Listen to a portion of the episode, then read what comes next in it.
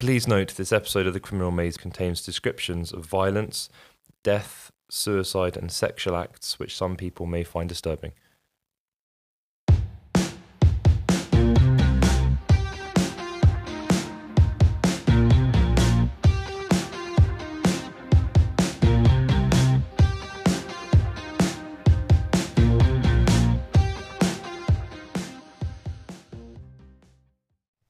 Hello and welcome to the Criminal Maze podcast. My name is Olivia Duncan. I am a criminal solicitor.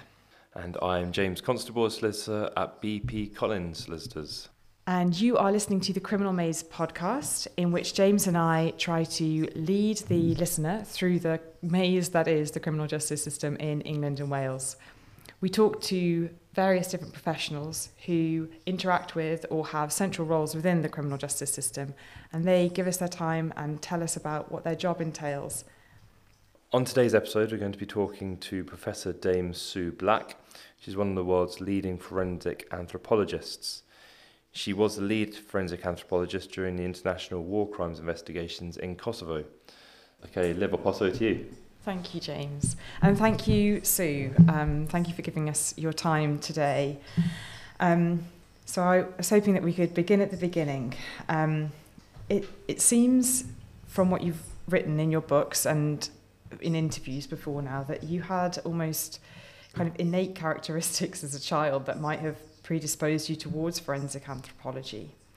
Um, do you think you've always had an openness or an unafraidness when it comes to thinking about death. And do you think that that pointed you towards the profession you're in now? I'm thinking particularly of your your teenage years in a butcher's shop, and then perhaps even more strikingly, the conversations that you speak about with your grandmother, where she talks about women that foresaw death and and even tells you that you know she seems to to know that it will be you who's there with your father. And she's saying this to a child, and the way you write it doesn't seem shocking or horrific. Um, so yeah, I, I wondered if, if you feel like you'd always had a kind of yeah unafraidness about death. So I grew up um, on the west coast of Scotland, and my grandmother was also a west coaster. And Scottish west coast um, if you go far enough back, then they believe in second sight, they believe in another world, you know, spirits and whatever. And my grandmother always said that for her, death walked alongside her. Every moment of your life, death walks alongside you. And at some point or another, your paths are going to cross. And if you're going to walk with somebody for the entirety of your life, then you better get to know them. And if you can make a friend out of them, so much the better. And because my grandmother um, grew up in the 1800s, it would have been totally inappropriate for her to have a man as her friend. So death for her was always a woman. And so from growing up from a very, very young age, death was always she. It was never he. And in the first book I wrote, I couldn't, I didn't think I had to explain to people why death was a she, but everybody kept asking me because in most people's perception, death is a he. And it gives that concept of almost an aggression, something to be afraid of, you know, fearful. Whereas when you make death feminine, it softens the edges. It allows you to think about death being compassionate. So my grandmother had no trouble whatsoever talking about death and was very, very straightforward about the fact it is an absolute certainty it's going to happen. Mm. And if it's going to happen, you may as well get comfortable with it. So I always talked to her. I was very comfortable to talk with her about things that were of matters in life and death.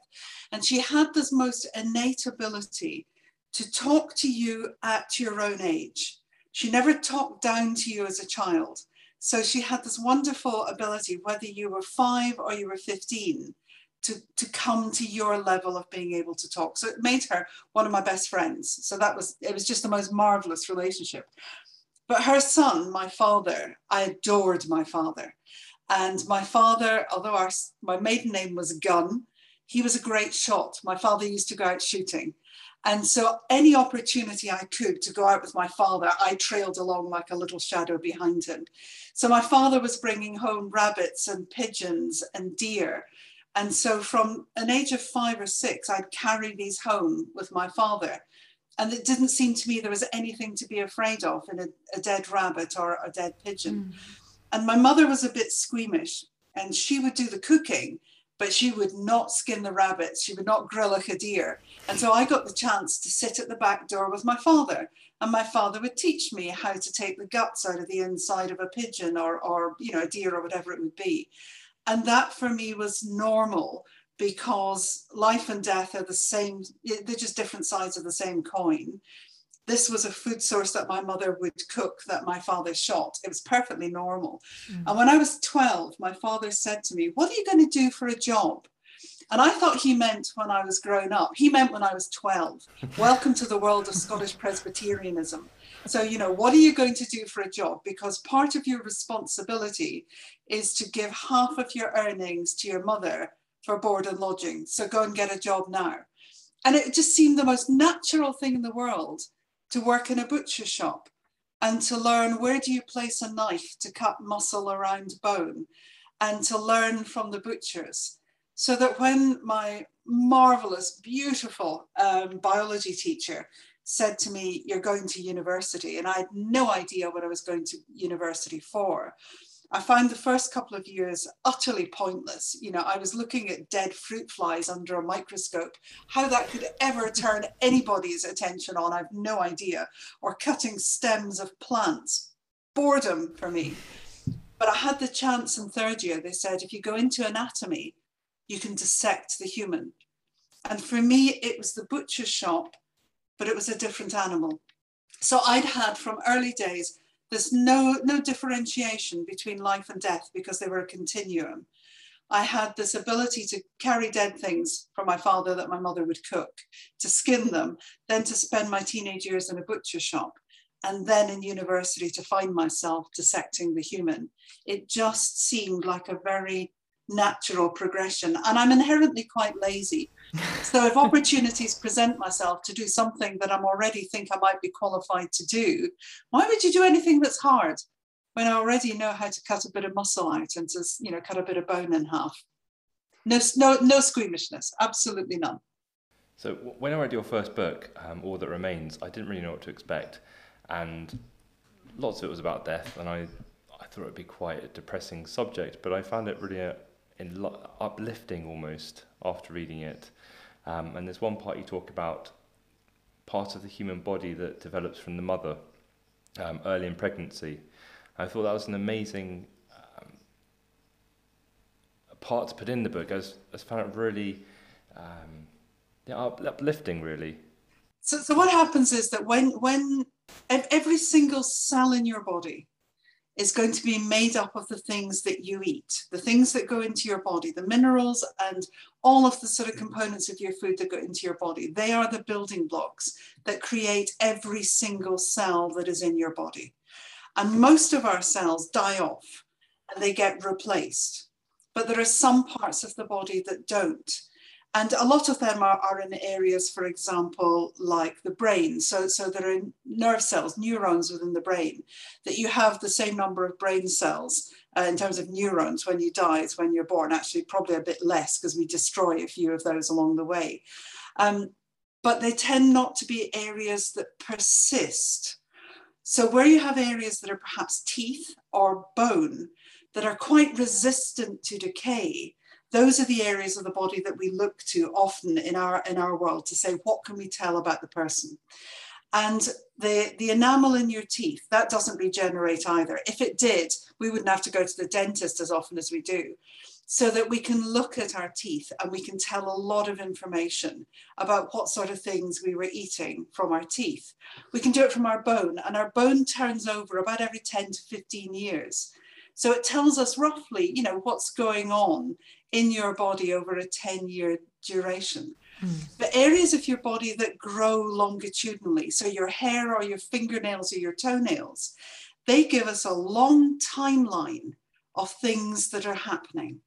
So that, for example, we could look at, well, not me, I have some very clever friends that would do it, but we can look at the composition of your nails or your hair. And we will say that the composition of the, of the stable isotopes in there leads us to suggest that you've probably, for the last two, three, five, however long the bit of hair or nail is, been living in the northwest of England because we think we've got such an incredibly cosmopolitan diet, and we really don't. Much of what we eat is actually quite local. And our water, let's face it, even though we might have bottles of whatever, most of the water we drink comes out of the tap, it goes into the kettle, it's local water.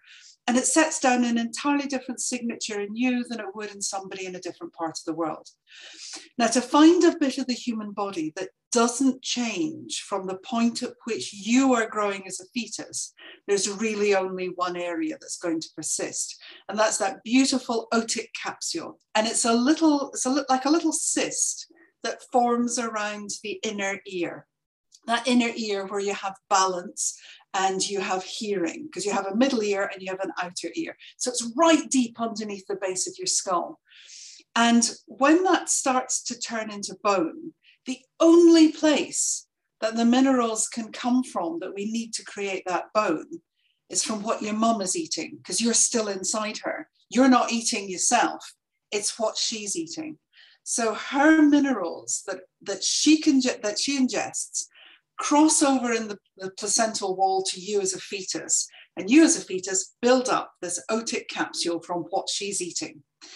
Because it's so important, the otic capsule, that we don't muck around with it, we need to keep it the same size all the way through our life. So it forms at the size it's going to be for the rest of our life because it's such a delicate little structure that if we muck around with it, then we're going to risk the chance of, of hearing not being optimal. So we grow it and we keep it static. And it means those cells that form the otic capsule can't regenerate. We don't want to replace them because we'd run the risk of that bit of bone growing. So we have to keep mum's minerals stuck inside that little bit of bone. So there's a limited amount we can tell, is the honest truth from that bit of bone, but we can say if your mum was likely in a vegetarian diet or a protein rich diet, and we should be able to tell whether she was in northern Scandinavia or sub Saharan Africa or somewhere in that sort of, you know, in those general geographical areas when you were growing up. So you can imagine that when you've got that skeleton in front of you, We've got some information about your mum. We've got some information about where you were growing up because we have it in your teeth because they don't change. And then if you're an adult, we also have information about where you've been growing, where you've been living in the last 10 to 15 years. And if we've also got your fingernails and your hair, we can tell where you've been in the last two, three, maybe four years. So there's a huge amount of information. Those radioisotopes, the stable isotopes tell us about where you have been through different parts of your life, but you need to be able to know it's there to go and find it. Fascinating. For those that haven't read your books, what is forensic anthropology? Okay, so this is a question. Usually, it's the it's the second or third one asked of me in the in the witness box in courtroom. The first one is usually, "What's your name and how old are you?" And usually, I can't remember how old I am. There's a very naughty uh, criminal defence lawyer in Scotland who knows full well that I can never remember how old I am. And I keep saying to him, for goodness sake, will you stop asking me? He said, no. He said, I know, I know it, it gets you off balance. I know you can never remember. And you ask why I don't like lawyers. So, Sneaky. Um, the forensic anthropology is two words. And both those words are important. The forensic bit comes from the Latin word forensis, meaning pertaining to the forum. And the forum was, of course, amongst many other things, the courts of Rome. So anything that has the word forensic in front of it doesn't mean you work for the police, doesn't mean you're an investigator. What it means is you are potentially an expert witness to the courtroom. And that's just the forensic bit. The anthropology is Greek, so we've got a bit of a mixture of, of Latin and Greek. And anthropology just means the study of the human. So if you put them together, it's the study of the human for courtroom purposes. Now, predominantly, though, what we, what we really mean is the identity of the individual.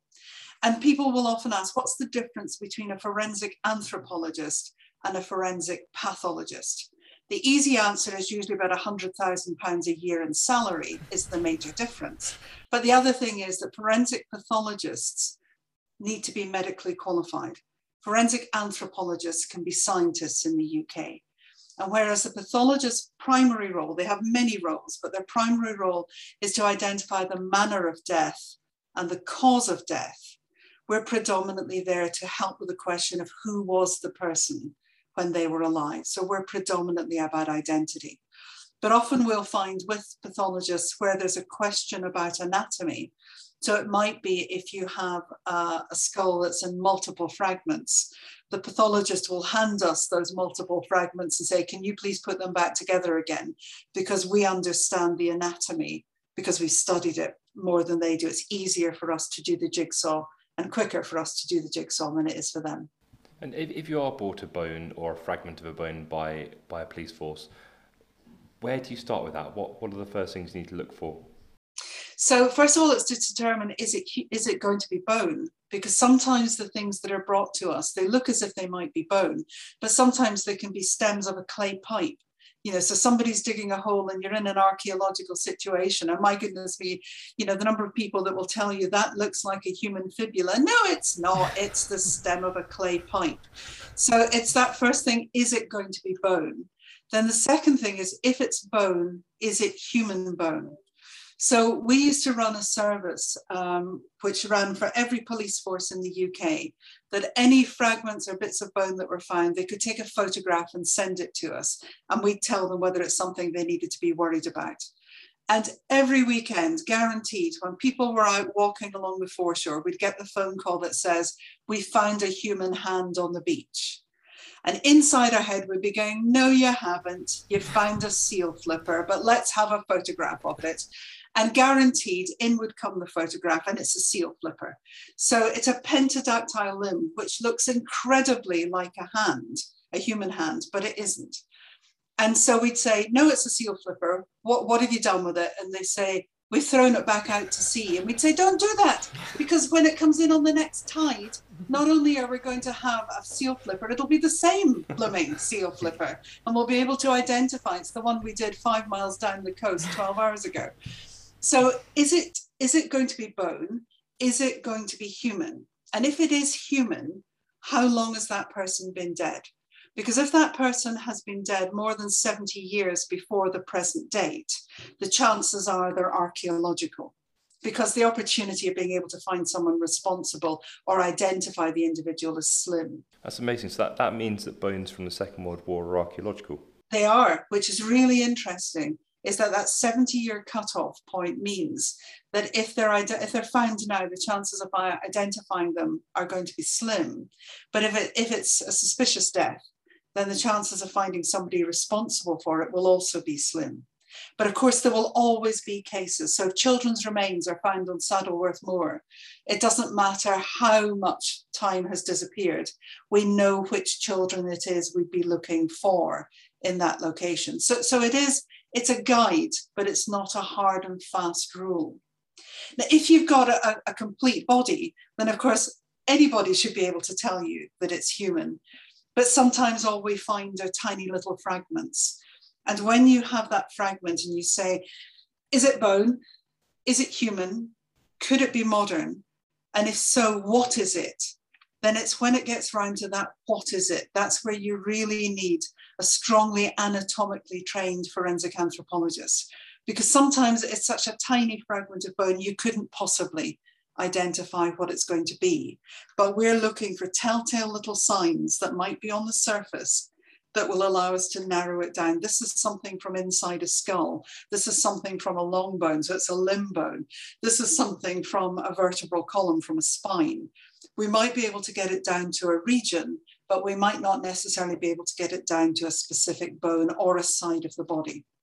Talking about tiny fragments of bone from the skull, um, the case of Margaret Gardner fascinates me um, because I understand you were passed a tiny fragment of bone, which I think was a centimetre by about half a centimetre in size. Um, and could you just explain the process of, of that case and what, what you found that piece of bone to be? Yes, of course. So um, she went missing, um, and there were suspicious circumstances around where she went missing. And the police came around and searched the house. And in the house, they found some blood around the base of the, the bath tap, and it was Margaret's blood. And they put a, uh, an endoscope down the U bend of the bath and they found a little bit of chipped tooth enamel down there. Now, that didn't mean Margaret was dead. She could have clattered her chin off the bath. That would explain a chipped tooth and some blood. So, so that wasn't in any way indicative that something um, fatal had occurred to her. What they then did was they swabbed, the, the scenes of crime officer swabbed the door of the washing machine and they found, found blood there. And then they found this tiny fragment of bone in the filter of the washing machine. And the question was, first of all, what is it? Is it bone or is it a bit of plastic? And so just by being able to look under a, a, a fairly large high power microscope, we're able to see that it does indeed look like bone. At this point in an investigation, you need to do all of the tests that are non destructive. Because if that fragment of bone was sent away for DNA analysis, it would destroy the entire fragment. And so it's really important that we identify, if we can, where in the body that fragment has come from before we then destroy that fragment. So we were able to look at, at this, this small little piece, identify it was bone, and where could it have come from. And when you look at the human skull and parts of the human skull, the outside of the skull is quite smooth. And the inside of the skull has got sort of little undulations, looking a bit like a ploughed field. And that's why when the, the skull is developing, it sort of molds around those contours of the brain, where you have what we call sulci and gyri, those sort of elevations and depressions. And so the inside of the skull has these indentations, and the outside is quite flat. The only place that happens is in the, in the skull. So we could say this is a bit of skull bone. What we could then see was that there was a little sharp ledge. And the only place that that sharp ledge occurs with the shapes of that undulating surface is what we call the greater wing of the sphenoid, which is the bone just at the side of your temple. And right underneath there, you've got a massive blood supply. So we were able to say if this fragment of bone, which we believe is from the left greater wing of the sphenoid, is indeed that, the chances of Margaret being alive are incredibly slim because of the massive blood supply underneath there. So the fragment of bone is then sent for DNA testing, and it is Margaret's, it's confirmed it's Margaret's.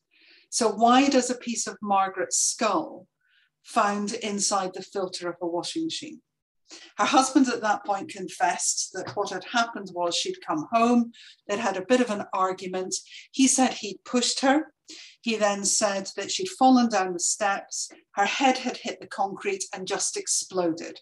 Now, that's somebody who watches an episode of CSI, because as you well know, the human head doesn't just explode when, when you hit a piece of concrete. So, under those circumstances, we're saying we're not quite comfortable with the description we're getting. But then what he said was he picked her up and he realized that she was dead and he carried her into the bathroom. Now, I'm happy with that because that explains why we could find the blood in the bathroom. And then he noticed that he had some blood on the front of his jumper and he put his jumper into the washing machine. And that explains to me why we could find blood on the washing machine. And it chances were that fragment of bone had stuck to his jumper, which is it had gone through the wash, and that's why we had it in the filter of the washing machine. What he then said he did was he wrapped her body in plastic, he put her body into the River Leven, and as I believe to this date, her body has never been found. So when, when we go to court, he is not prepared to accept murder, and the defense lawyer is looking for manslaughter. So, of course, being able to identify what this fragment of bone is is incredibly important for the defense argument. So, it's the worst possible scenario for a scientist. Scientists are incredibly uncomfortable in a courtroom because it is not their game, it is not their ball, it is not even their rules and you're only allowed to answer the questions you're asked. So that you really are, in many ways, a hostage to fortune. It's a hugely alien environment for a scientist. And it is an extremely stressful situation for a scientist to be in.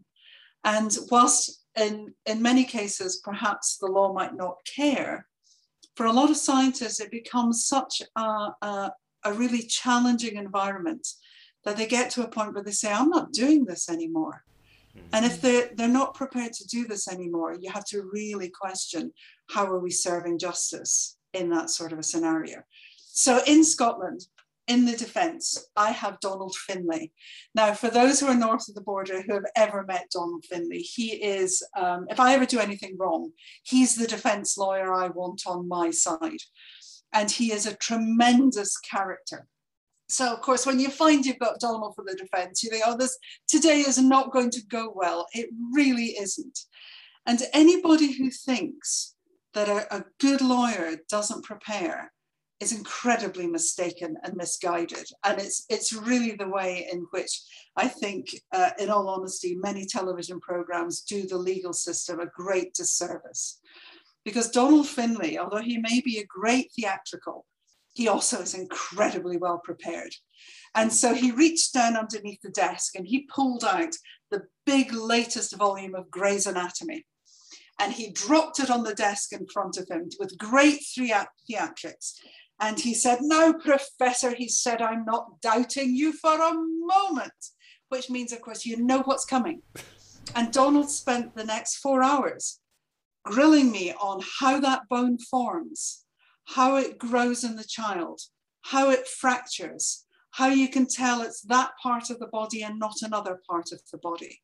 And it was it was a hugely long four hours, and, and it is gladiatorial because his job is to pick holes in my defense to show that I'm not a credible witness.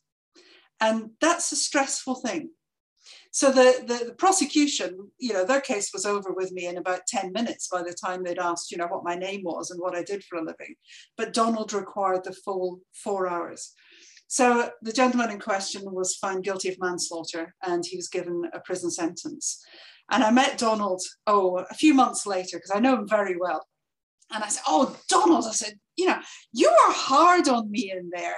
He said, I, he said, I like getting you in court. He says, it's always a challenge. I find the pathologists far too easy these days. and I thought, you know, I don't want to be a challenge. I really don't. Certainly not at the end of Donald. but in those sorts of cases, it really, for me, and it's the one thing that I've, I've really used as an example to train our students, is to say, don't think for a moment that you know more than the lawyer does, because the lawyer only needs to find the one question that you can't answer. And you're going to look that you're not the expert you think you are. You will come out of the courtroom either as the world's leading expert or the world's biggest blithering idiot. And you'll be one or the other, depending on how that day goes. And there's nothing can prepare a scientist hmm. except the blooded, you know, being blooded in the courtroom. You've got to go through it and you've got to go through the bad experiences with the good. But Donald is my biggest nightmare, but I just adore him. I absolutely adore him. I, I do sometimes, well, that's, that's something that kind of came to, came to me a bit when I was reading your, your, your work as well, that this, the, it's not an it's not um it's not an exact match the meeting of the scientific world and the legal world and yet that is kind of what your profession straddles in some ways but there's a there's a directness and uh, a kind of neutrality about science that is obviously confronted in a courtroom. And and as you said like that can then be a really stressful experience because it's not just relying on your own expertise and knowledge and um, hypotheses and and and then proofs. But you've also got to be you've got to be believed by the jury which is it's not that's not science you know that's so subjective. And i wondered then kind of the simplest way of putting it then is like why do you do what you do? Is it do you see it as like it's more of a scientific endeavor an academic kind of achievement or fulfillment? I think you're absolutely right in in terms of the fact that science in the courtroom needs to be impartial. And it isn't in many other courts around the world. And it's the one thing that we say to our students as we're training your evidence should be the same irrespective of whether you're appearing as a defense witness or a prosecution witness. It shouldn't make any difference. Your evidence is to the court, not to a side, but to the court. So that you need to have an opinion based on your science.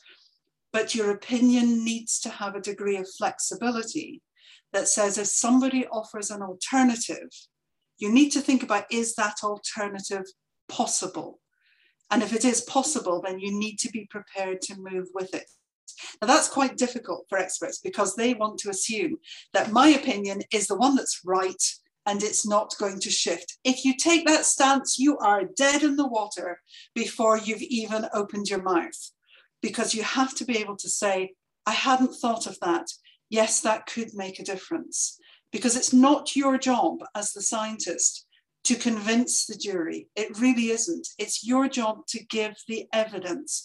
If the jury believe you, that's up to the jury. And you have much more experience of a jury than I do. Some, I'm sure, behave incredibly well, and others, I suspect, you can't believe for a moment how they've come to the conclusion that they have. They're almost an unpredictable beast in that way. Our job is just to give them the evidence and our opinion on that evidence and to be flexible in it if there's a change. And sorry, I just because what you've said there just so keys into this specific moment in your first book as well, where you that impartiality is absolutely kind of at the core of the way that you describe what you do. But then it seems like there perhaps were instances where, not that that was ever compromised, but I'm thinking particularly of the instance where you, you identified um, a, a young woman had uh, told her mother that she was being inappropriately touched by her father, and you identified him through very uh, unusual and at the time I think not never used before methods. We didn't identify him, and that's the really important point. Is that th- these were images um, that the young girl recorded on her her camera. Uh, she alleged her father was abusing her, and she recorded the abuse, which means that she let the abuse happen again so she could record it. She told her mother, and her mother didn't believe her.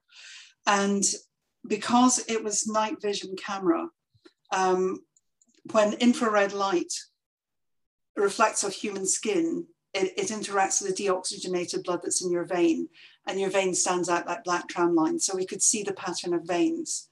And the question that was asked of us is can you use veins to compare a suspect and offender? And we said, yeah, of course we can. We know we can. But we don't know how reliable it is because that research hasn't been done. But what I can do is I can exclude him so that if the person in the video does not have the same vein pattern as dad, I can tell you with 100% certainty it's not him. But if the vein patterns match at that time, I couldn't tell you what the percentage likelihood was. So when we went into court, it was only with the evidence of being able to say, I cannot exclude dad. But I do know that the pattern that I see in the offender and the pattern that I see on the suspect match perfectly. But I cannot tell you at that stage what the likelihood was. The jury went away, jury came back and found dad not guilty. Um, and that is, is their right to so do. But I asked the barrister, and it's the classic thing that you do what did I do wrong? How was I able not to convince, or how was I not able to convince the jury that this pattern of matching was important? Because they could look at their own right and left hand and see that vein patterns in the same person don't match. And what she said to me was the most chilling thing. She said, "Oh, it wasn't you. I don't think they. I don't think it was a problem with your evidence at all.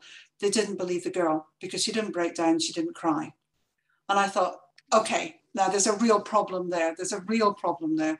That means that science, if it had been further advanced, could well have helped to sway the jury in thinking about likelihood and probability.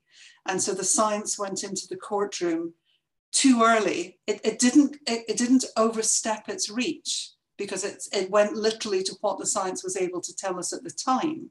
But it opened a way for research for us that said we can do better and it shouldn't be that a courtroom depends on whether a young person breaks down to make their decision. It should be on science that has much greater evidential um, veracity to it. And that's what set off our research project from that point forward and is still going, I have to say, uh, which is, is just amazing and doing phenomenal stuff. Yes, I mean, saying that the science was too early um, and more research was needed, it did lead to further research into it. And the case of Dean Lewis Hardy um, and him being convicted for offences by identifying um, patterns of in his hand and thumb.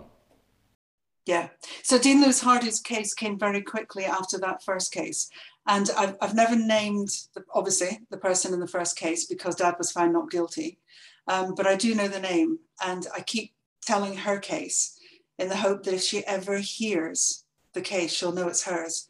And, and I want her to know that, that what, although we weren't able to help her that day, we've done so much since then. But Dean Lewis Hardy came very close after that. And we did the same thing. We said, we can do a comparison and I can exclude him, but I won't be able to tell you if it is him. But in this case, it wasn't about veins. It was about the pattern. He was a redhead. It's about the pattern of, of freckles on the back of his hand. So your, your freckles are completely random. If you, if you, you know, if you're a redhead, I can testify to that. Trust me. Um, but also the pattern of skin creases that you have across your knuckles. You can see they're different on every finger and they're different across both hands. As anatomists, we know that and we know how that forms. So when our report landed that said all of these anatomical features between the offender and Dean Lewis Hardy match, but I can't still can't tell you what the likelihood is at that stage. That was the point at which he changed his plea. And he changed his plea to guilty and said, Yeah, it's me. Now, that was the first time, I believe, that uh, a case of anatomical comparison of the hand or the back of the hand was used to um, such a great effect that the individual said, Yeah, I've, I've got nowhere to go on this. Uh, it is me. And a significant number of cases, once we've done the comparison, do result in that change of plea. Now, for me, that does a number of things. One, it, it frees up a tremendous amount of time in your courtroom, and goodness knows how the courtroom's jammed up at the moment. So that's important. It saves money in the courtroom, but much more importantly than that, nowadays, what that's doing is it's saying a young person is not going into court to give evidence against her father or her mother's boyfriend or, or whomsoever it may be. We're, we're actually addressing that, that charge before it gets to the courtroom. Tune in next week to hear the second half of our conversation with Sue, where she talks about how she gives the dead a voice.